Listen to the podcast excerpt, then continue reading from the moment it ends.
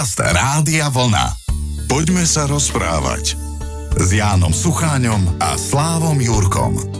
Krásny dobrý večer, milí poslucháči, stále ste s rádiom Vlna, je útorok, bolo 20 hodín a to je čas, ktorý patrí relácii Poďme sa rozprávať. Aj z tej dnešnej vás zdravia Slavo Jurko a Jan Suchaň. Pozdravujem, dobrý večer. A verili sme, že to bude už aj s veľkou olympijskou radosťou. Petre Vlhovej to teda včera nevyšlo, ale nič sa nedeje, snáď sa jej to podarí zase odčiniť, prípadne vynahradiť v ďalších disciplínach, takže sledujeme olympiádu, rozhodne áno, ale sledujeme aj vaše životy, vaše príbehy a Touto cestou by som využil opäť príležitosť a ponúkol vám aj stránky www.radiovlna.sk, prostredníctvom ktorých nám môžete do konca tohto mesiaca poslať možno aj niečo z vášho športového života, čo sa vám podarilo, čo veľké ste vyhrali, naopak ako veľkú prehru ste zažili a my sa o tom budeme opäť vedieť porozprávať, tak ako to robíme vždy, posledný útorok mesiaci. Ešte raz pekný večer.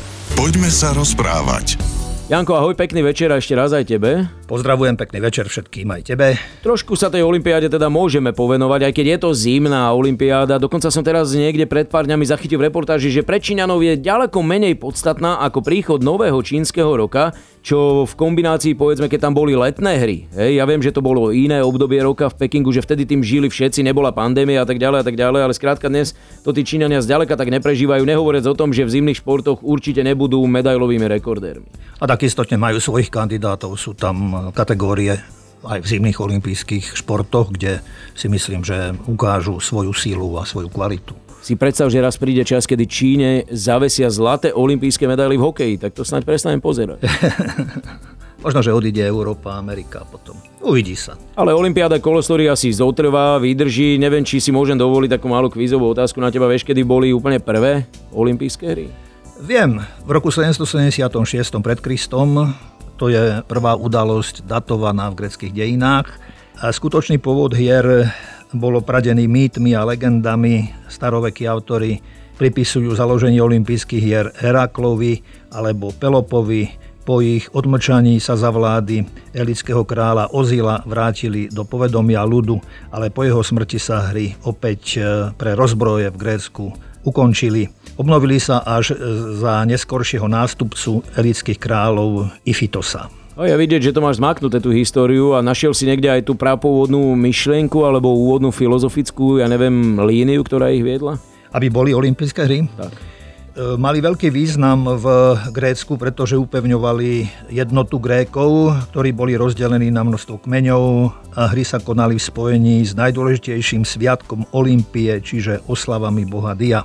Ja som bol na tomto mieste, neviem, myslím, že pršalo veľmi, alebo nejak, tak sme sa tam nezdržali, ale tej som si uvedomil, že z čoho všetkého sa dá urobiť e, svetové niečo, Samozrejme, že to je ďaleko, hej, že v podstate nejak by som povedal lúka, určitým spôsobom, ste boli tam aj do, do, doskočisko a, a nejaké, ale hovorím veľmi rýchlo, bleskovo sme úplne cez to prešli, ale som čakal niečo, niečo také, akože niečo úžasné, niečo, čo ťa úplne akože ti vyvolá zimomriavky alebo čo, ale, ale tak prečo? Tak bolo to, čo to, si čakal, to... že pred Kristom už budú mať kanál na vodný slalom? niečo mohutnejšie som čakal, nejaké také. No ale dobre, v pohode. Je to, je to dobré, že to vôbec ľudia vymysleli, si myslím, a že sme prišli až k našej dobe. Pred Olympiádou poslovia z Olympie pozývali na účasť po celom antickom Grécku, oznamovali presný dátum konania hier, vyhlasovali mier, Boží mier dokonca. Podľa antických autorov bolo vyhlásenie všeobecného posvetného mieru počas trvania olympijských hier zabezpečené zmluvou podpísanou kráľmi, elickým kráľom a sparským zákonodarcom. Takže bolo to obdobie, kedy ľudia práve aj skrze šport sa mohli nejak tak zbližovať. Áno, to dáva zmysel aj v súčasnosti. Veľakrát vidíme, že keď sa dejú nejaké vrcholné podujatia, povedzme v rozporúplných krajinách, tak sa tam dokážu upokojiť konflikty a tak ďalej a tak ďalej, takže toto trošku sa prenieslo. Kto sa vtedy mohol hier zúčastňovať? No bolo to prísne, mohli sa zúčastniť iba slobodní občania greckého pôvodu, vylúčení boli cudzinci, otroci a ženy. Pozerať sa na hry mohol kdokoľvek, samozrejme zasa okrem žien, ale ženy mávali svoje vlastné preteky, preteky behu nejak, niečo také sa to nazývalo. Kritéria boli teda prísne, ale pripravovať sa museli asi všetci rovnako, pretože stále išlo o prestíž. No sú záznamy, ktoré hovoria o tom, že do Olympie sa museli zúčastniť e, mesiac pred začiatkom olympijských hier všetci aktivisti, teda, ktorí boli e, aktívnymi účastníkmi spojené s dietou, to bolo veľmi dôležité. Tá životospráva bola veľmi prísna. Filozof Epiktétos e, hovoril, že musí byť človek na seba prísny, jesť podľa prísnych predpisov, zdržiavať sa sladkosti, cvičiť aj proti svojej vôli v určitú hodinu v horúčave, v mráze, e, nesmel piť studenú vodu ani víno, kedy sa nejak športovcom zachcelo slovom ako lekárovi, museli zveriť e, sa svojmu cvičiteľovi a tak. Poďme sa rozprávať s Jánom Sucháňom a Slávom Jurkom. Pravdu povediac, ja keď sa hovorí o tých starovekých olympijských hrách, tak áno, dám tomu kredit, rešpektujem, pretože niekde to muselo začať. A že by som bol nejaký extrémny fanúšik toho, alebo pátral po prapôvodných výťazoch, tak to sa povedať nedá. Oveľa viac ma zaujímajú novoveké hry. E, tie už sú nám bližšie a to už ideme od dejiska k dejisku a už sa to stále viac a viac podobalo aj tomu súčasnému prevedeniu, aj keď aj tam vidíme veľmi veľa radikálnych úprav z hier ku hrám. No ale tu je práve v týchto moderných olympijských hrách dôležité, že práve tuto začalo delenie na letné olympijské hry a zimné športové súťaže, na ktorých sa zúčastňujú tisíce športovcov dnes celého sveta. Sú považované za e, vrchole svetové športové súťaže s účasťou viac ako, ja neviem, 200, možno aj viacej krajín. Zvyčajne sa konajú každé 4 roky e, v rámci štvoročného obdobia sa stredajú letné a zimné olympijské hry, aj keď teraz kvôli pandémii to bolo, vieme, že posunuté boli posunuté letné olympijské hry. Aj tieto moderné olympijské hry, presne ako hovorí, že musela tá olympijská myšlienka niekde vzniknúť a niekde to začať, tak sú tiež inšpirované práve týmito históriou aj olympijských hier, ktoré začali teda v Grécku. Baron Pierre de Gubertin založil Medzinárodný olimpijský výbor v tejto súvislosti v roku 1894, čo viedlo práve k prvým moderným hrám v Aténach v roku 1896. Vývoj olympijského hnutia v priebehu 20. a 21. storočia vyústil do niekoľkých zmien na olympijských hrách. Medzi tieto úpravy patrí vytvorenie povedzme zimných olympijských hier pre sneh a lat, športové paralympijské hry pre športovcov so zdravotným postihnutím, olympijské hry mládeže pre športovcov a tak ďalej a tak ďalej. Je to skrátka jeden obrovský kolos, keď už si spomenul Paralympiádu, možno pre paralympijských športovcov je to záchrana života, že sa môžu takúto formou ešte realizovať, pretože mnohí z nich sa dostali do tejto situácie práve, ja neviem, na základe nejakej ľudskej tragédie alebo nejakého nešťastia, že to boli zdraví ľudia a odrazu ten šport ich, ich zachránil. Hej, že paralympionika, aj keď takisto nemusí byť nejaký extrémne známy, ale keby sme ho navnímali, že, že bez toho športu by skončil niekde úplne extrémne zle, tak možno treba obdivovať neraz viac ako olympijského šampióna reálneho. No práve ja to tiež niekedy obdivujem. Obdivujem všetkých športovcov, ale práve títo športovci s telesným postihnutím Slovensku priniesli, prinášajú stále veľa medailí. Tiež ich obdivujem a presne ako hovorí, že práve v tomto sa im mnohom naplňa život, zmysel života, že majú naplnenie. Olympiáda je taký fenomén, aj keď je pravda, že niekedy človek má až pocit, že stále sa z toho stáva väčší a väčší biznis, že sú ohrozené disciplíny, pri ktorých napríklad nemôžeš predávať lístky. Nemôžeš tam vyberať na vstupnom, ako je chôdza na 50 km alebo možno maratón, kde ti prídu ľudia z ulice a je nereálne vypredávať to.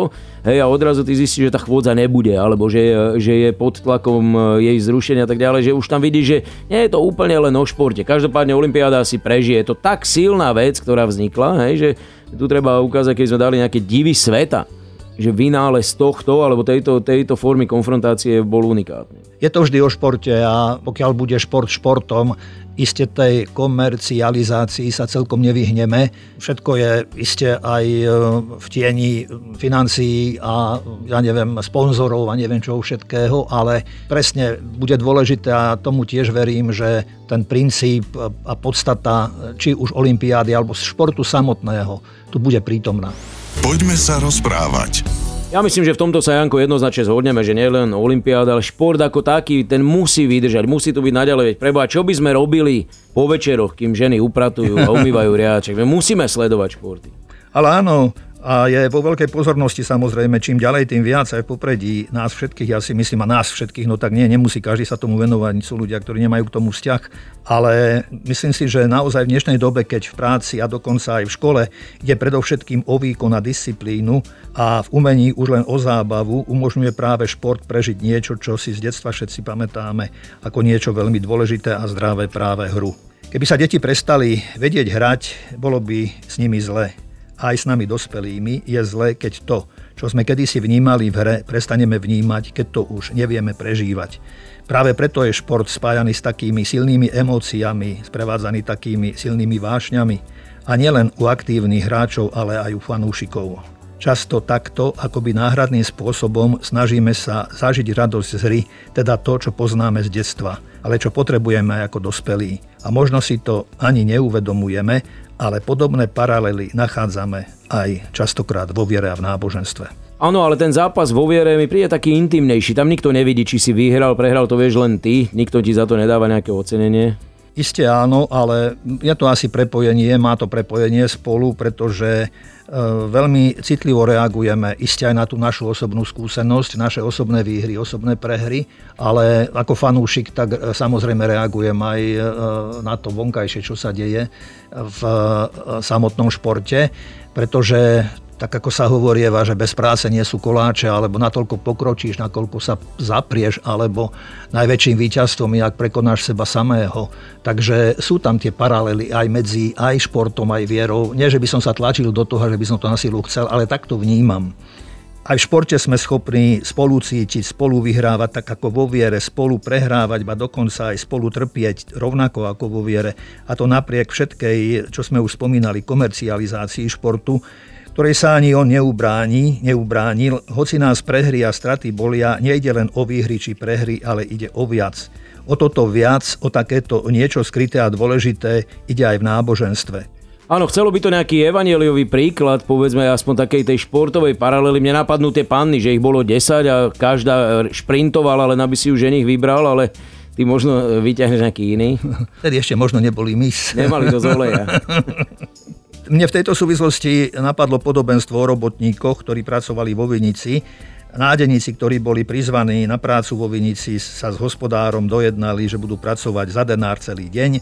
Niektorí pracovali od rána, iní od 9. ďalší od 3. popoludní, niektorých pozval až o 5. Keď sa zvečerilo, dával im odmenu a správ sa vyplatil všetkým rovnako. Tí, čo začali pracovať ako prvý si mysleli, že dostanú viac, ale aj oni dostali po denári. Vzali ho a šomrali na hospodára, hovorili, Títo poslední pracovali jedinú hodinu a ty si ich postavil na roveň nám, čo sme znášali bremeno dňa a horúčavu, ale on jednému z nich povedal, priateľu, nekrívdim ti, nezjednal si sa so mnou za denár, vezmi, čo je tvoje a choď.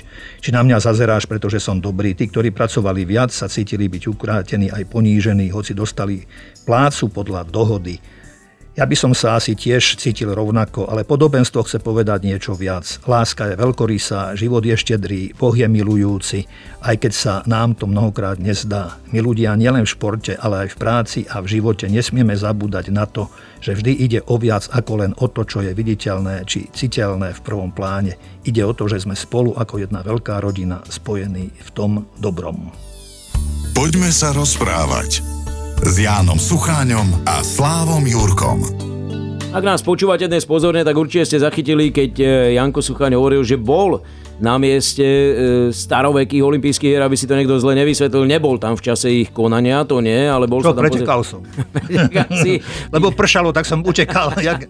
No určite, dety by si vydržal mesiac bez omšového vína, ostudenej či o teplej vode, ale... Tak čo myslíš, pravda... že som nemal tam nejak, ako nejaký zdroj? No, tak niečo možno, áno, ale je pravda, že, že máš to odsledované. Ja to zase musím povedať, že tvoj prehľad je obdivuhodný a keby sme urobili tvoje poradie... No len preto, že ro- to robím s tebou. Keby som to robil s niekým niekým iným, tak nemám takýto prehľad. No ale tak nechcem sa nechať Aha, ja v rámci nejaký... kresťanstva a viery nechať zostať, zostať pozadu. Vieš. Áno, ja som celý čas rozmýšľal nad tým, keď hovoríš o tom denári, vieš, že za denár sa niekto zjedná. Predstav si, že by na Grand Slam išiel nejaký tenista za denár, vyhral jedno kolo, kamaráde. To by bola nulová účasť. Ale poďme teda k tvojmu rebríčku. Vedel by si mi povedať svojich ja neviem, troch e, vychýrených olimpionikov? Nemusím troch, teraz ja však sú moderní, tých ľudia poznajú, ale na ktorých si asi ľudia nepamätajú, najmä aj tvoja generácia už asi, lebo to bolo v 1968 roku, kedy bola Olympiáda v Mexiku a kedy tam boli dvaja vynikajúci športovci, Viera Čáslavská a Jozef Odložil, bežec.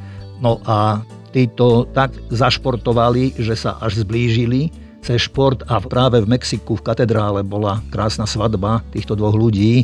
Inak Viera Časlavská bola krásna, dievčina, krásna žena. Stala sa v podstate ako hviezdou aj pre Mexičanov.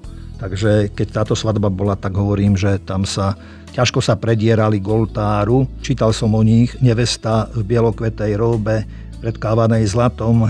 Ani ženich netušili, že pri ich obrade pôjde skôr o život Pôvodne mali dohodnutú kaplnku v olympijskej dedine. Davom potom nestačila ani katedrála. Potrebovali stráže, aby sa dostali k oltáru. Prejsť chrámom sa nedalo, museli cez zadný vchod do zakristie. Novinári, fotografi, tlačeníci, neveste, zmizla aj korunka. Olympionici, svalovci okolo nich utvorili kruh, aby aspoň mohli vypočuť si skrátený obrad. Opisuje to Viera Čáslavská. Manželstvo im ale dlho nevydržalo, mali spoločne syna. Viera Čáslavská potom, keď prišla do Československa, tak e, jednu z medailí darovala Aleksandrovi Dubčekovi, za čo ju v 1971 roku vylúčili z Československého zväzu športovcov, alebo neviem, jak sa tá organizácia vôbec volala. A aby som ešte pripomenul, tak e, dokonca dve medaily darovala Slovenskému zväzu telesnej kultúry, alebo niečo takéto existuje, to by si mal ty vedieť. A e, sú tam od nej dve medaily a povedala práve, že bojovala nielen pre Čechov, ale aj Slovákov, bojovala za Československo. Nemala ľahký život, e, predierala sa, robila upratovačku, neviem čo, podarilo sa ale cez to všetko vyštudovať na fakulte telesnej výchovy a športu ale verejne nemohla nejak tak spôsobiť. Až po 1989 roku sa jej dostalo uznania a potom mohla aj verejne účinkovať. Stala sa súčasťou niektorých tých e, medzinárodných organizácií, ktoré súvisia so športom, gymnastikou a vôbec aj s olympijskými hrami. V roku 2016 bola už vážne chorá a podľahla tejto chorobe. Čo si ešte pamätám, keď e, v jednej z tých e, gymnastických disciplín vyhrala sovietská pretekárka, tak práve to bolo v 1968 roku, tak Viera vtedy e, na protest nejak tak sklonila hlavu. Asi to mnohí všimli, že takýmto spôsobom vlastne vyjadrila svoj protest proti vstupu varšavských vojsk do Československa.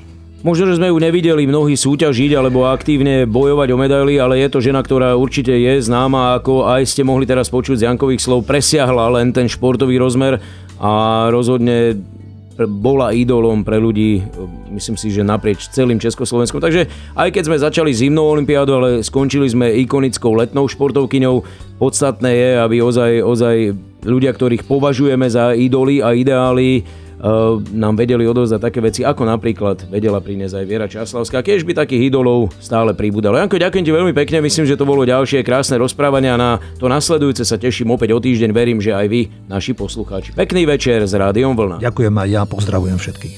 Poďme sa rozprávať s Jánom Sucháňom a Slávom Jurkom. Rádio Vlna.